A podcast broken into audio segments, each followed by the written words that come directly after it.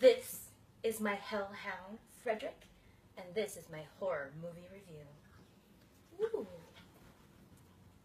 Today I'll be reviewing Curse of the Wolf. Well, I'm down with vampires and all, but wolves, they're a little stinky.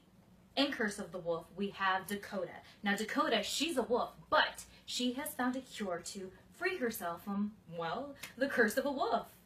Now, Dakota's wolf amigos did not like this, so they went out searching for her to bring her back into the pack. But Dakota, she don't like that. Speaking of wolves, you know who was one of them? The blue freaking meanie. Yeah, and Lanny Poffo. Now, Lady Bloodbath is no stranger to such characters, but that's all I have to say about that.